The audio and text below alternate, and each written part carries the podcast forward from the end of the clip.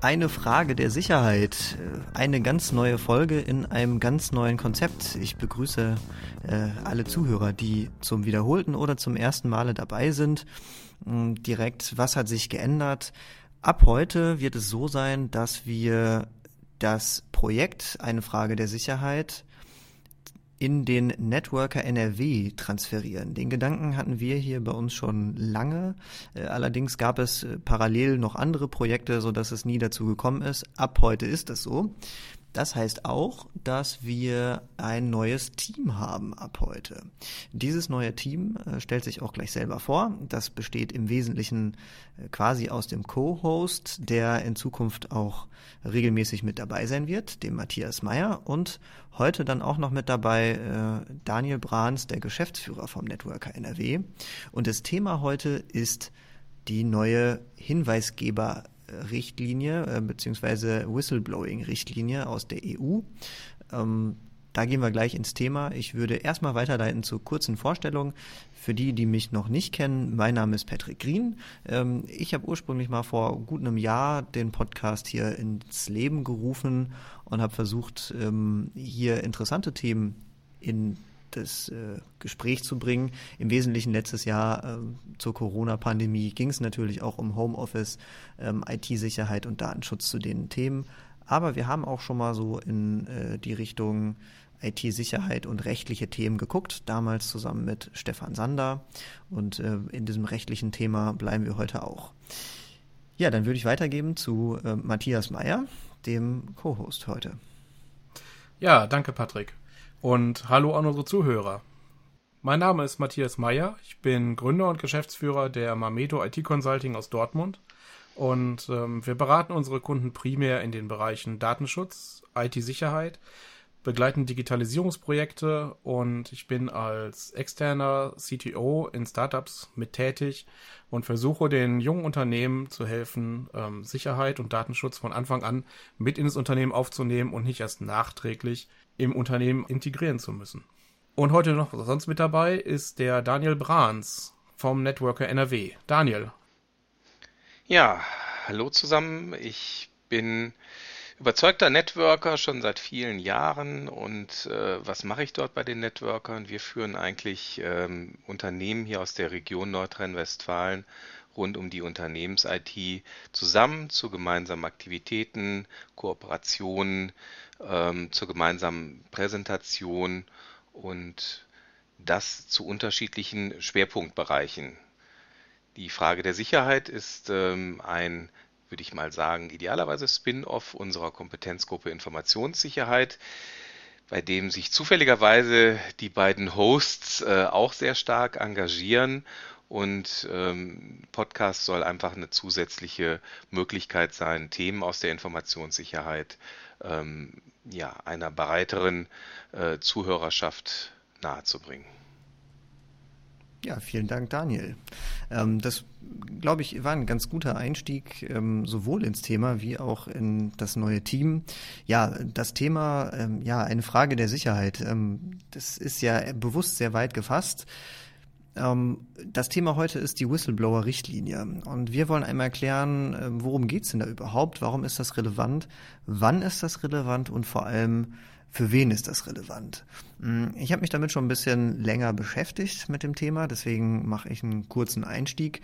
Also Whistleblowing kennen, glaube ich, die meisten von uns vor allem aus dem Thema Edward Snowden und ähm, vielleicht von ein paar anderen berühmten Fällen. Ähm, also beim Whistleblowing geht es vor allem um, naja, könnte man sagen, Firmengeheimnisse oder aber Sachen, die in Unternehmen laufen, die vielleicht nicht optimal laufen. Ja, ähm, also da geht es um Gesetzesverstöße, da geht es aber auch um ähm, ja, im weitesten Sinne Probleme mit der Compliance in Unternehmen. Ja, ähm, ich glaube auch das Thema der, des Dieselabgasskandals ist ja nicht unbekannt. Ähm, auch hier wäre vielleicht ein Whistleblowing möglich gewesen, wenn sich denn einer derjenigen, die involviert waren in das Thema, schon vorher einmal gemeldet haben. Die Europäische Union hat das ganze Thema erkannt und hat auch ähm, erkannt, dass es einen Schutz geben muss für Whistleblower, weil, das sieht man ja auch an Edward Snowden, der sich ähm, seit Jahren im äh, russischen Exil befindet, ähm, diese, diese Whistleblower auch zu schützen. Problem ist nämlich vor allem, dass ein Whistleblower, wenn er sich dann an die Öffentlichkeit wendet und das auch offen macht mit seinem Wissen und vielleicht in seiner Position oder in seiner Tätigkeit als Arbeitnehmer, dann verstößt er in der Regel gegen Arbeitnehmer, also gegen seinen äh, Arbeitsvertrag ähm, oder auch gegen Geheimhaltungsvereinbarungen und andere Sachen. Diese Geheimhaltungsvereinbarungen oder auch ähm, Arbeitsverträge sollen natürlich Firmen- und Geschäftsgeheimnisse schützen. Das ist natürlich nochmal ein ganz anderer Bereich. Auch das äh, Geschäftsgeheimnisgesetz ist durchaus nicht jedem bekannt. Ja. Wenn er jetzt aber dagegen verstößt, dann können sich daraus natürlich auch Strafen ergeben. Vertragsstrafen, Schadensersatzklagen oder ähnliche Sachen. Mindestens der Job ist wahrscheinlich futsch.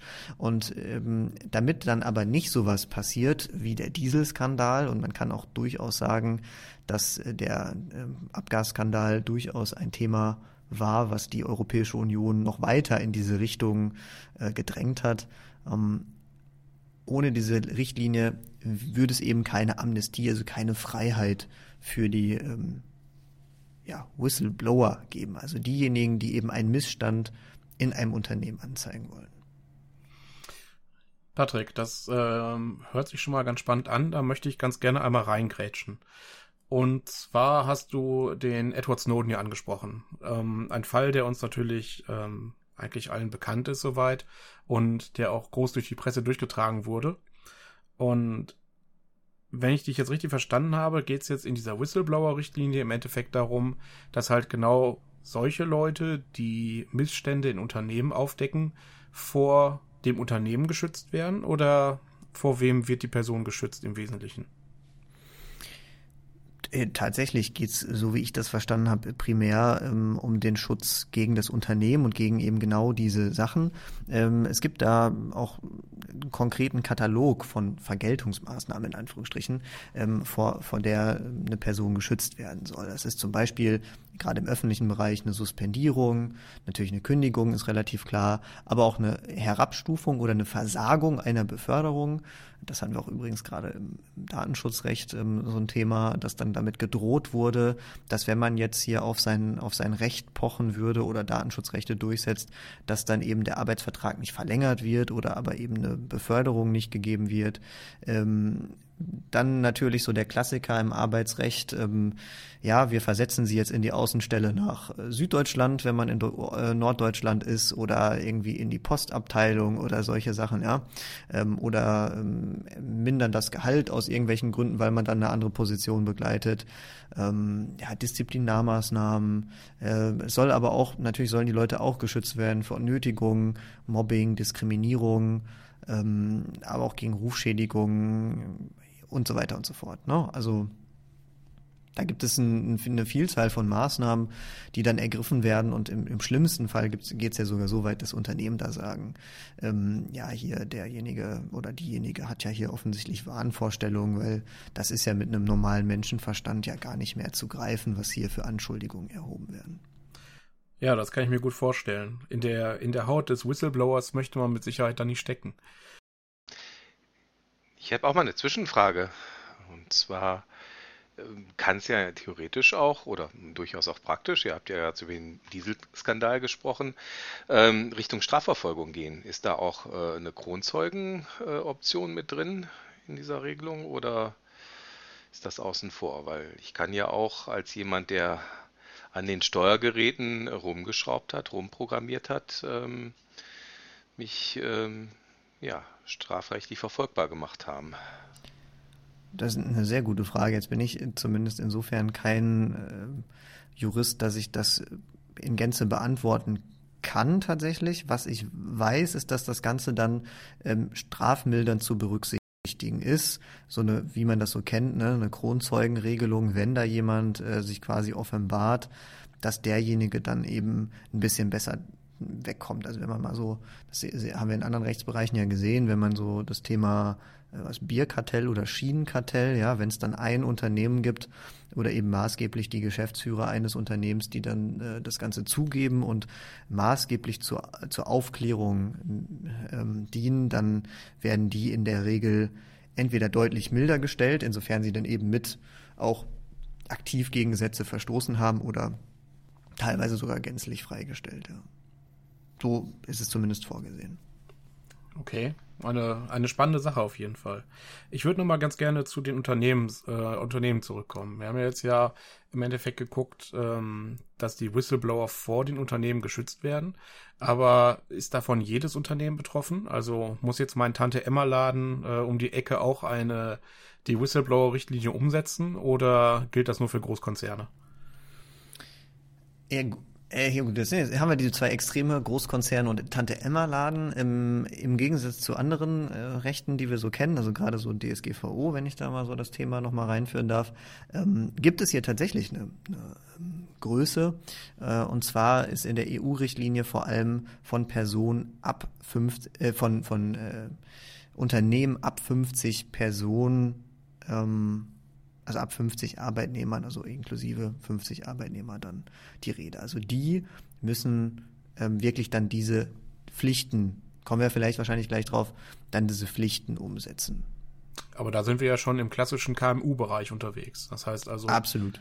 Die ganz kleinen Startups sind es vielleicht nicht, aber ähm, ich sag mal, kleine, kleine Unternehmen, ähm, größere Handwerksbetriebe oder ähnliches, ähm, sind da ja schnell mit dabei. Das heißt also auf jeden Fall ein spannendes Thema für viele Unternehmen, ne?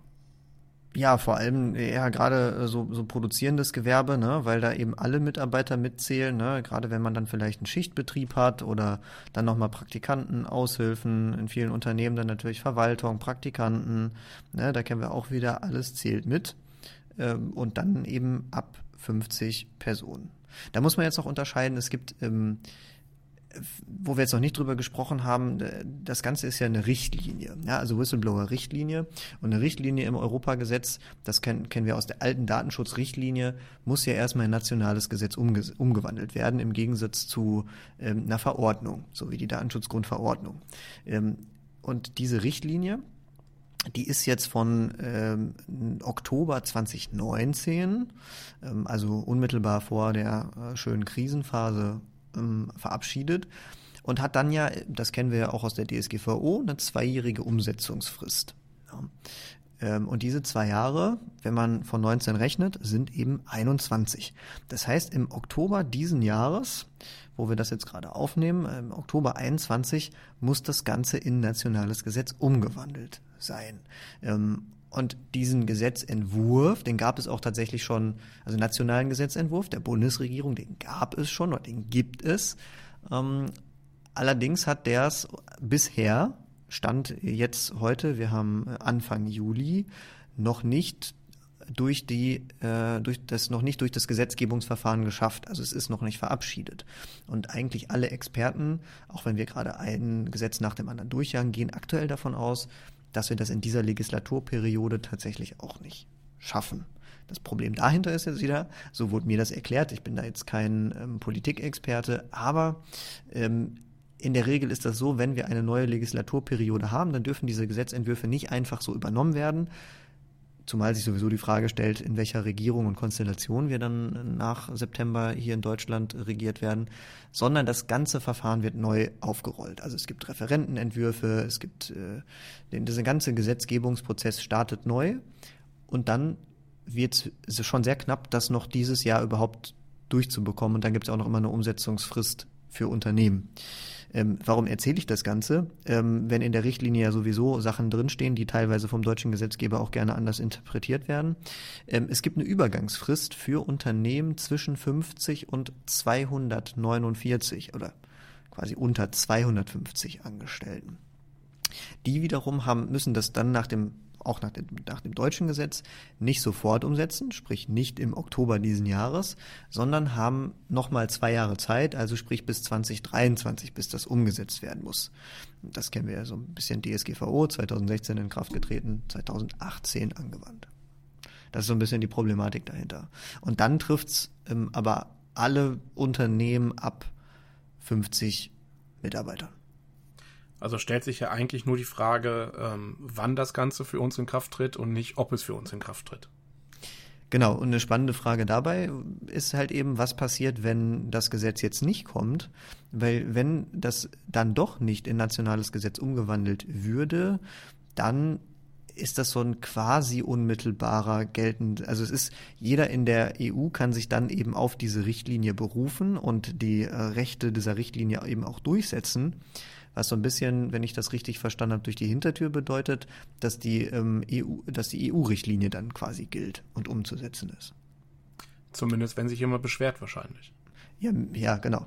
Mindestens, wenn sich jemand beschwert und dann muss ich eben als Unternehmen das dann doch irgendwie gewährleisten, dass ich dann eben diese Pflichten umsetze. Ja. Jetzt haben wir ja schon einiges um die Richtlinie erzählt und ähm, wir wissen irgendwie, glaube ich, noch gar nicht, was denn überhaupt drin steht. Was muss ich denn jetzt tun? Ja, also da steht ganz viel drin, das ist ex extrem lang. Ähm, aber man kann das so ein bisschen runterbrechen. So ähm, haben wir es auch mal versucht und so finde ich es auch sehr pragmatisch in, ähm, in zwei wesentliche Aspekte. Ähm, der erste wesentliche Aspekt ist, es gibt oder es muss Meldekanäle geben, sichere Meldekanäle. Ähm, und davon muss es auch zwei geben. Oder es soll, sollte zwei Meldekanäle geben. Also beispielsweise, ich habe ein Online-System, ähm, also irgendwie ein Portal, wo sich jemand irgendwie online und anonym zum Beispiel ähm, eben was einreichen kann. Und das zweite ist dann zum Beispiel, ich habe dann noch einen Briefkasten ähm, oder aber eine Telefonhotline, wo sich jemand melden kann. Das ist so die eine der, der Pflichten. Und die zweite Pflicht ist dann, das kennen wir jetzt dann vom Datenschutzbeauftragten, es muss eine Ombudsstelle geben. Ähm, hier haben sie es mal nicht ganz so sehr auf eine Person abgezielt. Ähm, also es kann eine Ombudsperson sein oder eben eine benannte Stelle, eine Ombudsstelle. Und dabei entscheidet das Gericht zwischen interner und externer Ombudsstelle. Und da müssen wir jetzt aufpassen, weil wir alle den externen Datenschutzbeauftragten kennen. Das ist hier ein bisschen anders. Ähm, die interne Meldestelle ist quasi, heißt einfach für das Unternehmen. Das ist so ein bisschen, was man kennt als betrieblicher Datenschutzbeauftragter. Egal ob jetzt intern oder extern, das nennt sich interne Meldestelle.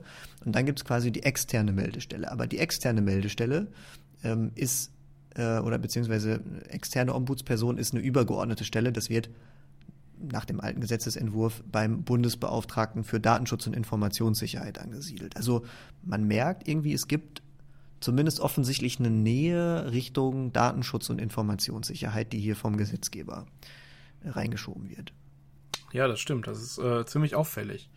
Ähm, das heißt also, ich könnte auch für meine internen Meldekanäle meinen Geschäftsführer benennen. Weil ja, denen geht's ja was an nachher, oder? Denen geht's nachher was an, ja. Da ist jetzt äh, aber wieder so genau das, was wir schon kennen, ne? Ähm, das muss äh, eine, eine unabhängige Stelle sein und eine am besten geeignetste Person, so heißt es dann da im Gesetz. Ich meine, ist ja perfekt, dann kann ich ja meinen Datenschutzbeauftragten nehmen, der erfüllt ja quasi alle Anforderungen schon direkt. Äh, tatsächlich, es gibt ein paar, ähm, es gibt ein paar Stellen, die da jetzt bei allen, ähm, man gerade natürlich von den Beratungsunternehmen und den entsprechenden Verbänden ins Feld geführt werden. Es gibt den Compliance Officer, der dazu wahrscheinlich am besten geeignet ist. Manchmal wird auch der Personalleiter oder der Betriebsratsvorsitzende mit, mit reingeführt, je nach Sichtweise. Ähm, manchmal, ähm, also das ist auch quasi schon so mit mit herangeführt, dass man das machen kann. Es kann auch ein äh, Mitglied, ein einzelnes Mitglied des Vorstands sein oder auch der Geschäftsführung, wenn es denn mehrere gibt. Ja, ähm, das wäre dann aber auch so ein bisschen so in Richtung Compliance Officer oder Legal Counsel oder sowas. Ja, ähm, ja, es kann natürlich auch der Datenschutzbeauftragte sein. Ähm, allerdings muss man auch da immer gucken, es sollte halt eben möglichst keinen Interessenkonflikt geben oder zumindest in der Tätigkeit sollte derjenige dann ähm, ja, unabhängig sein und auch geschützt sein. Ich meine, das, die, es gibt eine, es gibt schon sowas ähnliches und die ähm, äh, Aktienkonzerne zum Beispiel kennen sowas schon. Ja, also wenn man mal guckt und ein bisschen recherchiert, dann kommt man relativ schnell darauf, dass interessanterweise auch VW und andere ähm, schon solche Meldesysteme und Meldekanäle haben. Also das ist für, für Großunternehmen gar nichts so Neues. Und ähm, das, das Spannende dabei ist, äh, dass das vielen gar nicht bekannt ist und dass da bisher eigentlich auch nicht der Datenschutzbeauftragte mit rangenommen wurde. Ja, ich sehe vor allen Dingen so ein bisschen das äh, Henne-Ei-Problem an der Stelle, ne? weil ähm, sobald halt ein Thema ähm, ein Problem hat und äh, die Ombudsperson in diesem Themenbereich tätig ist, ist das mit der Unabhängigkeit wahrscheinlich schwierig, ne? Ja. Das war mein erster, also es gibt auch durchaus Datenschutzverbände, in denen ich auch unterwegs bin, wo es äh, die Bestrebungen gibt oder dann zu sagen, ja Mensch, welche bessere Personalie als den da, gerade externen Datenschutzbeauftragten kann es denn geben? Ähm, weil der ist ja sowieso schon unabhängig, der Verschwiegenheit verpflichtet, ist frei in seiner Ausführung und nicht weisungsgebunden. Also ist doch, das ist doch quasi die Beschreibung des Datenschutzbeauftragten. Ja, da vergisst man meiner Meinung nach, ähm, und ich meine, könnte da jetzt auch ein Geschäft draus machen, aber da vergisst man halt, ja, wie läuft es in vielen Unternehmen gerade mit dem Datenschutz, ja? Also gerade das Thema Datenschutz ist ja in vielen Unternehmen ein Problem. Und ja, theoretisch sollen sich die Mitarbeiter auch da an den Datenschutzbeauftragten wenden. Wenn das jetzt aber, und auch das habe ich in den letzten Monaten sehr häufig gelernt, wenn aber jetzt der externe Datenschutzbeauftragte entweder gar nicht bekannt ist oder man weiß, dass der sowieso nicht antwortet oder dass es ja faktisch in Unternehmen gar keinen Datenschutz gibt, oder noch viel mehr, dass die Leute dann sowieso schon immer denken, oh Gott, sag bloß nicht dem Datenschutzbeauftragten Bescheid, nachher müssen wir noch was machen. Ähm, dann ist das vielleicht tatsächlich genau nicht die richtige Personalie. Ja, ich meine, wenn man, wenn man einfach ähm, retrospektiv einmal die Zeitung aufschlägt und guckt, äh, welche Schlagzeilen wir so die letzten Wochen, Monaten über Datenlecks, Datenskandale, ähm, Datenschutzprobleme im weitesten Sinne ähm, dort stehen haben, dann denke ich auch, dass im Bereich Datenschutz halt doch sehr, sehr viele Probleme tatsächlich intern da sind. Und ähm, da kann es mit Sicherheit schnell zu einem, Daten, äh, zu einem Interessenskonflikt kommen an der Stelle. Auf der anderen Seite ist, glaube ich, ein großes Problem von den Datenschutzbeauftragten, dass sie einfach gar nicht mitbekommen, was im Unternehmen stattfindet. Also vielleicht brauchen wir auch einen Datenschutz-Whistleblower. Ja, ich meine, du, du bist ja auch als, als Datenschutzbeauftragter unterwegs. Ähm, und ich weiß nicht, ob es dir schon passiert ist, aber es gab doch bestimmt schon mal die Situation, dass jemand zu dir gekommen ist und gesagt hat, übrigens, wir machen das so und so, das geht doch eigentlich gar nicht. Oder die machen das die ganze Zeit so, ähm, das geht doch gar nicht. Oder der ITler, der kommt und sagt, ja, ich sage das schon seit einem Jahr, dass wir das so nicht machen dürfen. Äh, oder? Ja, natürlich. Ich meine, ähm, das ist ja das teilweise tägliches Geschäft dann der Geschäftsführung klarzumachen, was für ein Risiko da äh, sie haben und äh, wie sie gerade handeln, beziehungsweise dass sie eben nicht so handeln sollten, querstrich dürfen. Ähm, am Ende ist es aber natürlich immer noch die Entscheidung der Geschäftsführung und ähm, jeder muss entscheiden, äh, muss selber entscheiden, ob er sich an die Geschwindigkeitsbegrenzung auf der Straße hält oder nicht. Ne? Das ja. ist ähm, nicht ganz so nicht ganz so einfach umzusetzen immer.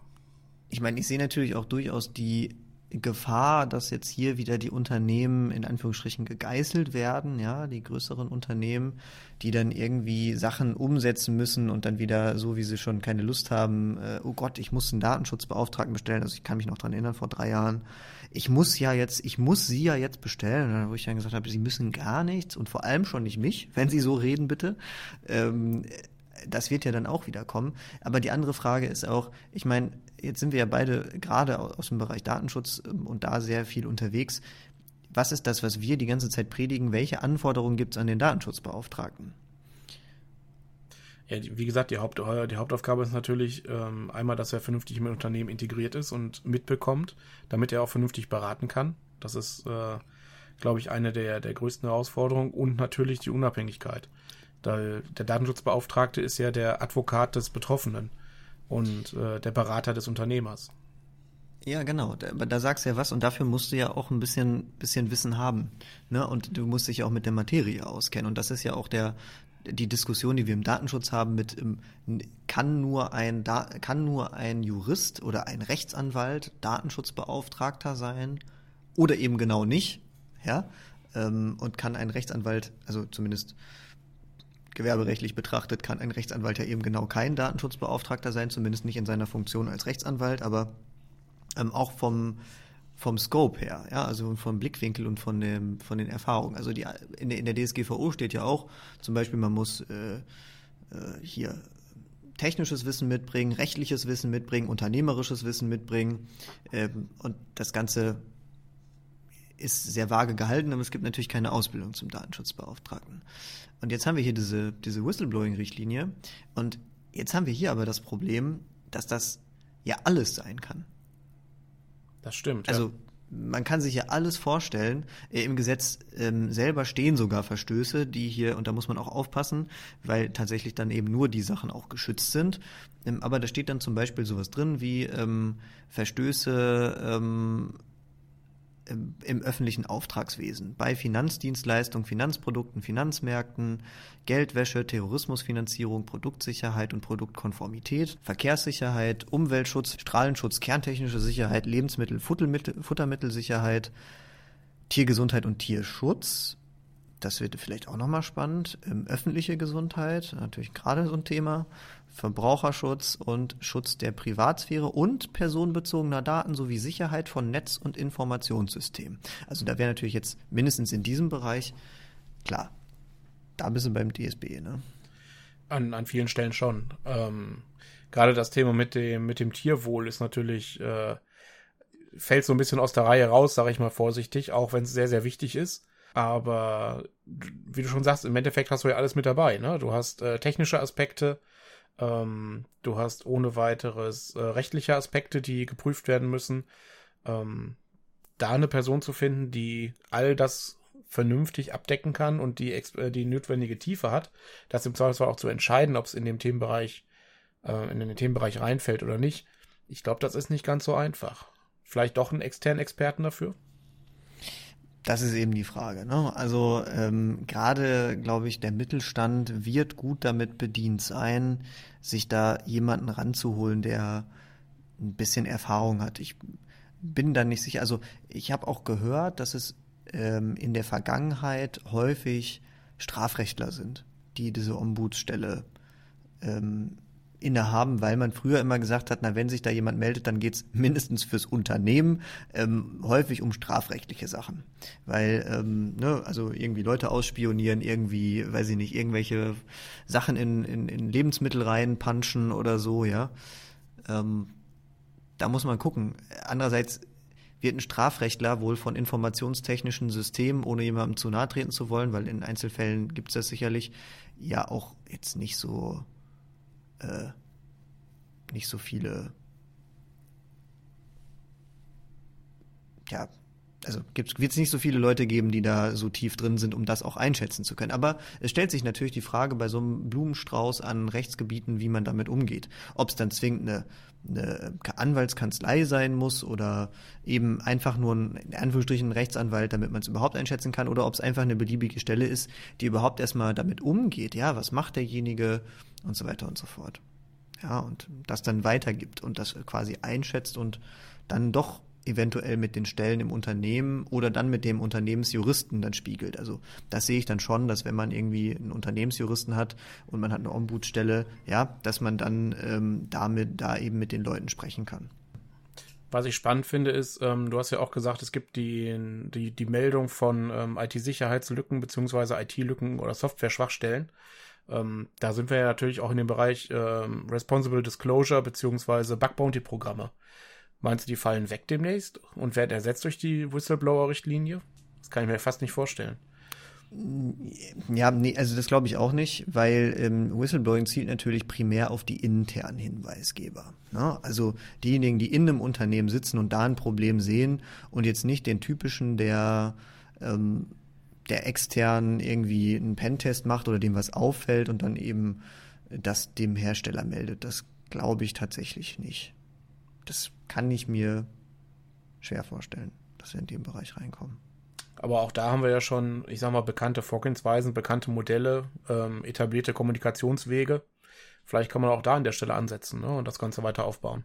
Was natürlich Sinn macht, ist, ähm, dass wenn man schon so ein Hinweisgeberportal betreibt, also Portal, also ein Kanal im weitesten Sinne, wie auch immer der ausgestaltet ist, ähm, dann ist es natürlich sinnvoll, den auch zum Beispiel für Lieferanten oder für Externe zu öffnen, sodass derjenige, der dann mit welchem Missstand auch immer eben auf ein Unternehmen zukommt, auch an der richtigen Stelle landet. Weil das ist natürlich in größeren Unternehmen auch ein häufiges Problem.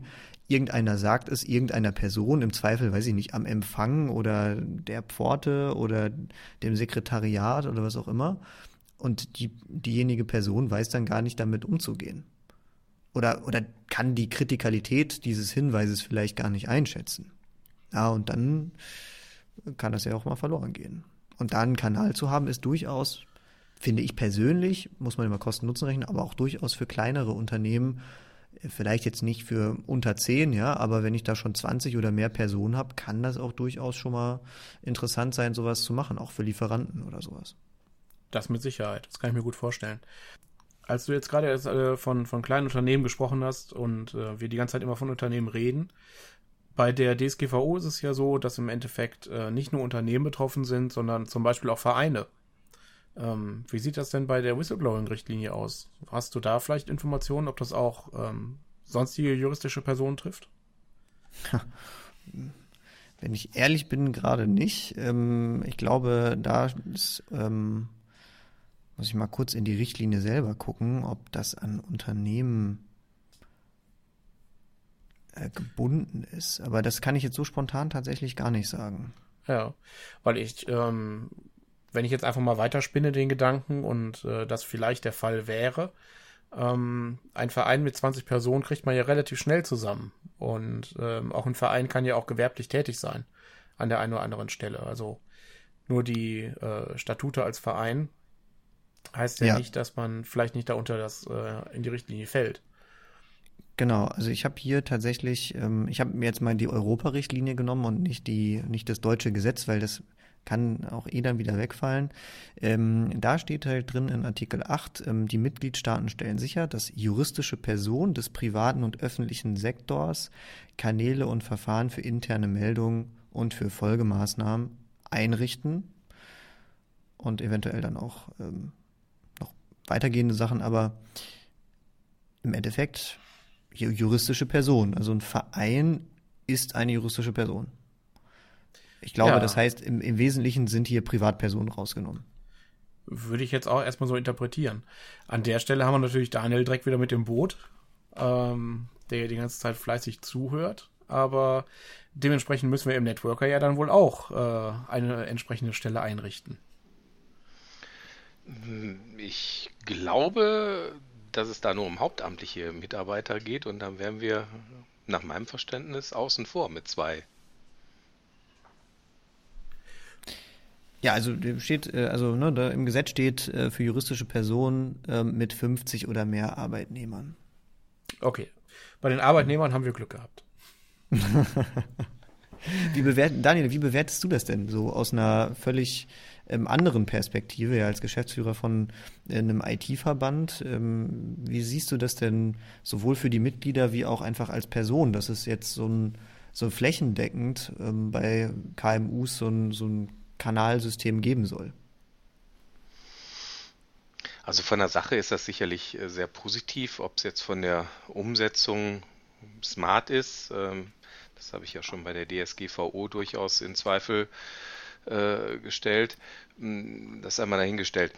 Ich, ich halte es für wichtig, dass es solche Möglichkeiten gibt, dass es da einen grundsätzlichen Schutz gibt. Ähm, ich habe durchaus Kopfkino, äh, was es alles für Konstellationen geben könnte. Ich habe mich vorhin auch gefragt, ob vielleicht auch ein Datenschutzbeauftragter ein Whistleblower sein könnte.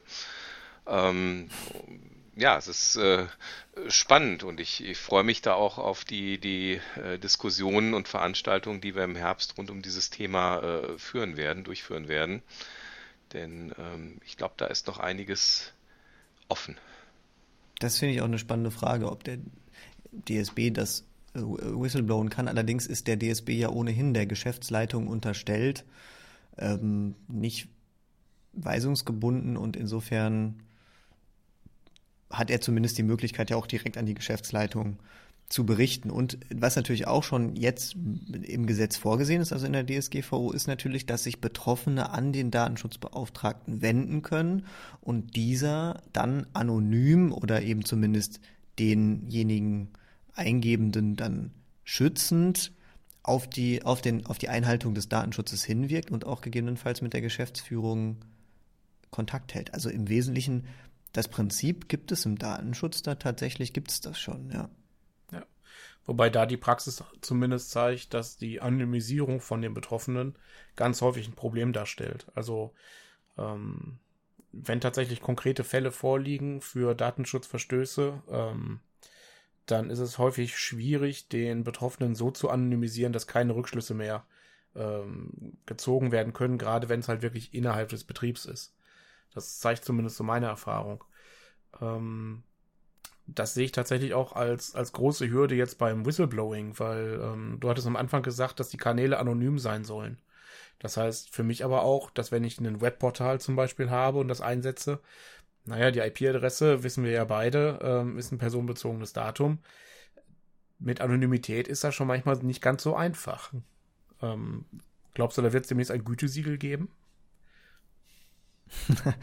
ähm, ja, Gütesiegel, gute Frage. Das ähm, ist ja schon die Frage bei der DSGVO, ne? Wenn, Leute, wenn, wenn Unternehmen damit werben, dass sie 100% DSGVO-konform sind. Hm, das ist schon spannend, ne? Weil man dann sagt, ja gut, ich bin auch 100% BGB-konform und äh, vielleicht auch noch 100% HGB-konform, wenn ich meine Jahresabschlüsse mache und ähm, andere Dinge einhalte. Also das wird sich wahrscheinlich keiner irgendwie auf die Fahne schreiben. Ähm, das ist halt die Frage, es ist nicht geklärt, wie präsent dieses, dieser Meldekanal ähm, publiziert werden muss und wie er gestaltet sein muss. Ähm, das mit der Anonymität ist halt so ein Ding, ähm, das ist, ich weiß gar nicht, ob das zwingende, ähm, zwingende Voraussetzung ist, ähm, aber tatsächlich, ja, gibt es. Ähm, das ist natürlich auch rein technisch. Äh, schwierig. Ne? Also ich habe da mal so eine so eine Open Source Plattform auch gesehen, äh, die die bietet es quasi an auch übers Tor-Netzwerk, um das mal so zu bezeichnen, um das über das Tor-Netzwerk also anonym einen Hinweis reinzugeben, weil ansonsten habe ich natürlich immer die IP-Adresse und den Zeitstempel von der Person, wenn das jetzt nicht gerade jemand sehr versiertes ist, der da das macht. Es muss aber nicht anonym sein. Also man kann auch durchaus ähm, sagen, dass es auch, also die, die Daten sind ähm, auf jeden Fall zu schützen. Also egal, ob derjenige anonym oder nicht anonym sich ähm, an den, äh, an den Ombudsmann oder an die Ombudsstelle oder an wen auch immer äh, wendet, er ist ja sowieso gesetzlich geschützt. Also dem kann ja in dem Moment dann nichts mehr passieren. Da wird sicherlich dann nochmal spannend, äh, hinterher zu sehen, äh, wenn jem, jemandem schon droht, dass er seinen Vertrag nicht verlängert bekommt, ob der sich dann quasi als Whistleblower dann irgendwo outet und versucht dann damit arbeitsrechtlich ähm, sich zu schützen. Aber das ist ein ganz anderes Thema als das, worüber wir heute sprechen. Mhm. Wird aber auf jeden Fall spannend. Aber da kommen wir natürlich zum Thema Portale. Ne? Du hattest dich ja schon mal so ein bisschen mal umgesehen, was es da so gibt am Markt. Ne?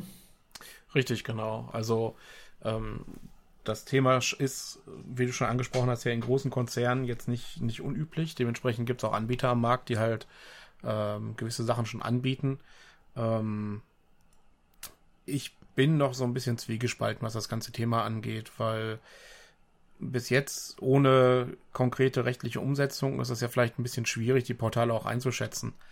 Ähm, das fängt an bei kostenlosen Diensten, ähm, wo ich mir, äh, wo ich mir die Frage stelle, wie können die den Betrieb damit sicherstellen? Weil auch ein Meldeportal kostet nun mal irgendwo Geld und äh, geht hoch bis in äh, vier und teilweise fünfstellige Beträge ähm, pro Jahr, wo ich auch keinen keinen Zusammenhang an der Stelle sehe. Das heißt also, ich glaube, da das Thema muss man noch mal ähm, ein bisschen in die Zukunft äh, Zukunft schieben, um dann zu gucken, was tatsächlich an an Meldeportalen ähm, sich durchsetzen wird. Ich glaube, man muss auch vor allem aufpassen, was wir bei der DSGVO auch gesehen haben. Es ist ja, das merken wir jetzt ja auch zwei, drei Jahre danach.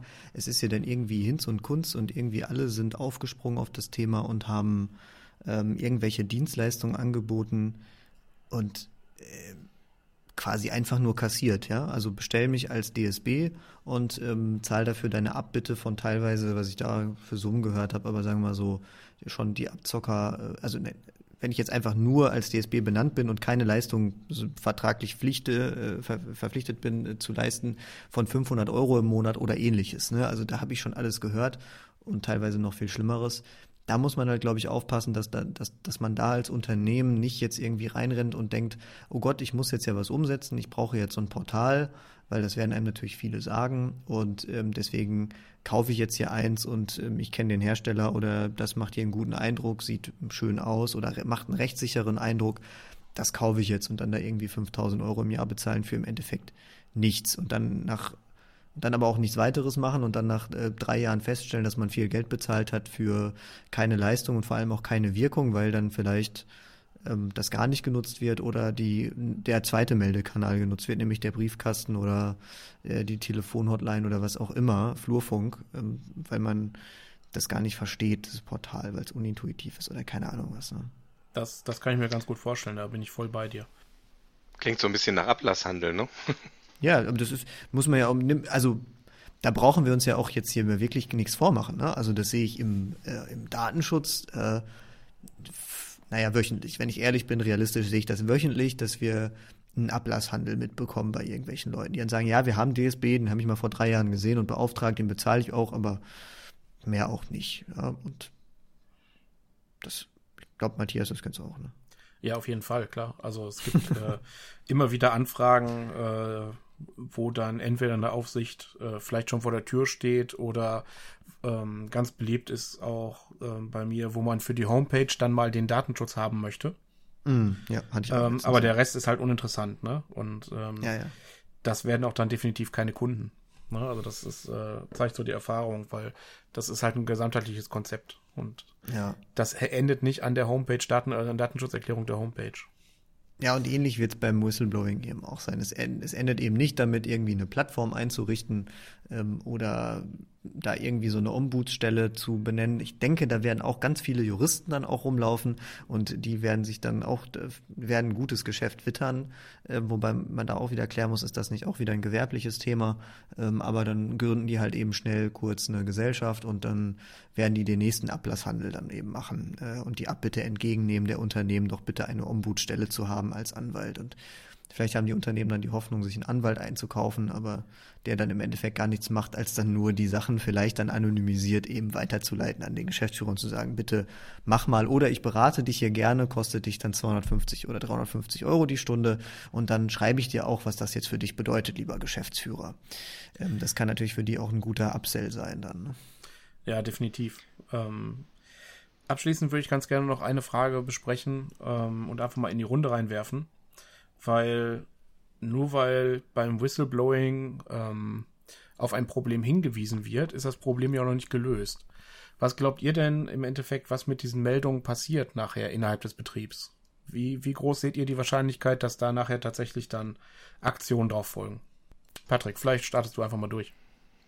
Ja, ähm, ja, worüber wir jetzt nicht gesprochen haben, es gibt auch im, im Whistleblowing, äh, in der Whistleblowing-Richtlinie Fristen, ähm, zum Beispiel innerhalb von sieben Tagen äh, das, den Eingang bestätigen und ähm, innerhalb von drei Monaten muss über ergriffene Maßnahmen und den Stand der internen Ermittlung und eventuell dann auch der, dem Ergebnis informiert werden.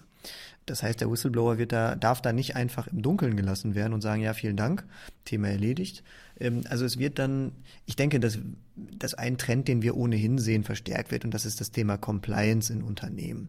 Ich glaube, es wird immer mehr dazu gehen, dass die Unternehmen äh, Stellen einrichten, wie auch immer sie dann besetzt sind, die eben für gewisse interne Richtlinien, Umsetzung, Unternehmensentwicklung in eben Compliance zuständig sind, die dann zum Beispiel auch Datenschutz äh, umsetzen und vielleicht andere Sachen und eben auch auf solche Sachen hinwirken. Also das Thema Internal Investigations und so, gerade bei größeren Unter oder mittelständischen Unternehmen wird, glaube ich, ein wichtigeres Thema.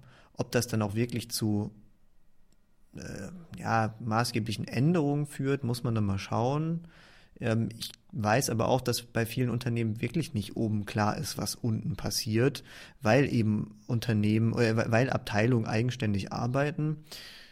Und insofern ist es schon, wird es, glaube ich, spannend zu sehen, was das in Unternehmen bewirkt, wenn dann die Geschäftsleitung oder höhere Ebenen dann mal mitbekommen, wie es dann wirklich unten an der Basis läuft und ob sie sich das dann eben zu Herzen nehmen und sagen, oh, hier müssen wir auf jeden Fall mal gucken.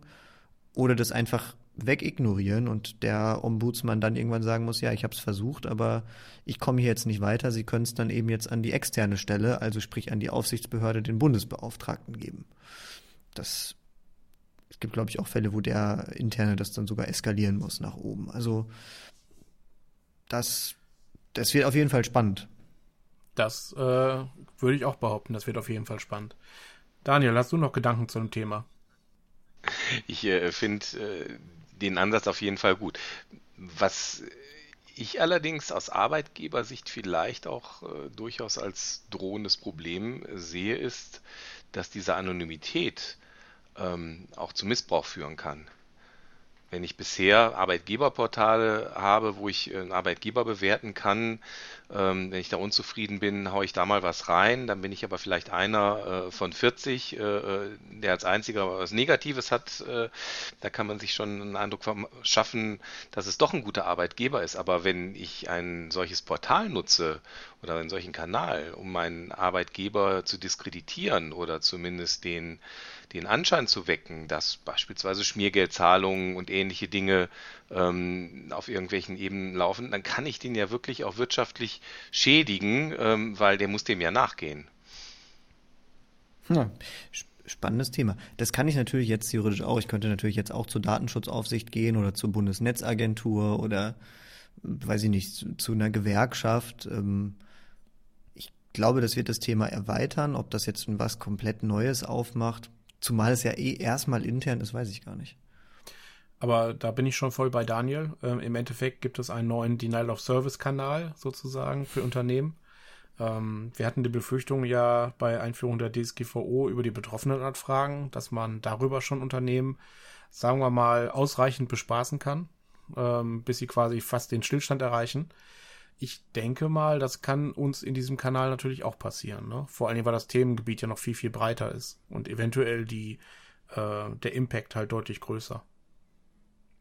Ja, und eben weil auch diese Fristen laufen und man dem auch tatsächlich nachgehen muss. Das wird sich dann zeigen, wie dem halt eben nachgegangen werden muss, wie man das dokumentieren muss ähm, und hinterher dann vielleicht auch, wenn es dann mal irgendwie tatsächlich zu einer Strafverfolgung kommt oder zu, zu aufsichtsbehördlichen Maßnahmen, was man denen dann überhaupt offenbaren muss. Also was man auf jeden Fall, also was ich empfinde und das jetzt auch mal als Unternehmer und Geschäftsführer, ähm, ist natürlich, die, die Drohkulisse wird größer insgesamt. Ähm, hat man früher schon immer gesagt, als Geschäftsführer stehst du mit einem Bein im Knast, ähm, dann mag das vielleicht nicht jetzt ein Bein im Knast sein, aber du hast auf jeden Fall immer viele Angriffsflächen und die werden mehr und man muss sich um immer, immer, immer mehr kümmern, ähm, ohne jetzt zwangsläufig dadurch auch irgendwie mehr Geld zu verdienen oder so. Also die Auflagen für Unternehmen werden definitiv mehr. Hier trifft es jetzt ja glücklicherweise, glücklicherweise zumindest aus meiner kleinen äh, Unternehmerperspektive, ähm, also nicht Kleinstunternehmer, aber zumindest als kleiner 50-Unternehmer, ähm, trifft es halt eben nur die, die ohnehin schon bestimmte Strukturen, ähm, Verwaltungsstrukturen auch haben. Ja, das ist ja schon mal hier ganz nett. Ich finde, es nicht ausgeschlossen, dass es mal irgendwann auch mal tiefer geht, so wie mit anderen Gesetzen auch, die so sukzessive immer nach unten durchschlagen. Ähm, ich kann mir auch vorstellen, dass Unternehmen dann irgendwann das einfordern von ihren Zulieferern. Also insbesondere sehen wir das ja schon in der Automobilindustrie, dass, dass die gewisse IT-Sicherheitsstandards eben auch von ihren Zulieferern einfordern. Und ich könnte mir vorstellen, dass die irgendwann auch sagen, wir fordern eigentlich auch ein, dass ihr sowas auch habt, damit nicht ähm, uns irgendwas hinterher auf die Füße fallen kann, wenn bei euch irgendwas schief läuft. Oder es wird eben über die, über deren Kanäle abgefrühstückt. Ja, da bin ich, äh, bin ich bei dir. Also ich glaube, da ist eine, eine spannende Zukunft für uns. Ähm, und ich gehe davon aus, dass wir das Thema mit Sicherheit nochmal in der Frage der Sicherheit behandeln werden und äh, unsere äh, Zuhörer da auf dem Laufenden halten. Für die heutige Folge würde ich sagen, kommen wir langsam zum Ende. Ich danke euch soweit, dass ihr mit dabei wart. Ich hoffe, unsere Zuhörer hatten einen schönen und ähm, spannenden Talk von uns. Und ähm, ja, ich hoffe, dass wir in der Konstellation nochmal häufiger miteinander sprechen werden. Ja, vielen Dank. Hat mir äh, auch total Spaß gemacht. Und ich denke auch, dass wir das ja so jetzt weiterführen. Wir haben ja schon das nächste, das nächste Thema. Das hast du, glaube ich, schon auf dem Plan. Ähm, äh, insgesamt ist zu sagen, das Thema Whistleblowing wird uns ja hier im Networker noch weiter begleiten. Das kann man ja auch mal so sagen. Ähm, dazu gibt es diverse Termine, die jetzt aber noch nicht alle feststehen, teilweise hybrid, teilweise hoffentlich, so beten wir ja dann auch mal vor Ort, vielleicht mal irgendwie bei einem unserer Partner ähm, oder äh, in anderen Formaten, also da ähm, wird man sicherlich auf dem Laufenden bleiben. Und ich könnte mir vorstellen, dass wir hier, wenn es dann mal einen deutschen Gesetzentwurf gibt, dass wir den dann vielleicht auch nochmal mit einem unserer bekannten Fachanwälten dann auch mal hier diskutieren. Und dann nehmen wir beide mal die in die Mangel. Die können dann auch vielleicht die Fragen beantworten, die ich heute äh, nicht ganz so parat hatte. Da nehmen wir dich beim Wort. Genauso werden wir es machen. Gut, alles klar. Beim nächsten Mal geht es, glaube ich, um äh, die Schwachstellenerkennung. Richtig, genau. Der Plan ist, dass wir uns das nächste Mal im Bereich der Anomalieerkennung und äh, damit doch im eher klassischen Bereich der IT-Sicherheit mit dem Alexander Kessfeld austauschen. Ja, genau, da müssen wir mal gucken. Der ist Experte in dieser Schwachstellenerkennung. Ich meine, wir sehen ja auch, dass, ähm, und dann kommen wir auch zum Ende, dass wir ähm, sehr viel mehr ähm, IT-Sicherheitsvorfälle haben in allen Größen ähm, auf IT-Sicherheitsdienstleister, die dann wiederum angeschlossen sind. Also ein höchst spannendes und vor allem auch tolles Thema. Und ich wollte, ich habe so viele Fragen tatsächlich an den Alex, ähm, weil ich mit dem auch schon so, also ich kenne ihn jetzt mittlerweile auch schon so lange, ähm, und da brennt mir echt vieles unter den Nägeln, wie das in der Praxis so läuft mit der ähm, Anomalieerkennung und ähm, was man da überhaupt machen kann und vor allem ab welcher Unternehmensgröße sowas Sinn macht und äh, vielleicht auch sich lohnt insgesamt und wie das dann abläuft. Da freue ich mich drauf. Auf jeden Fall. Insofern, ich danke euch auch. Ich wünsche euch einen schönen Abend und wir alle hören uns dann hoffentlich beim nächsten Mal wieder. Ja, das wünsche ich euch auch.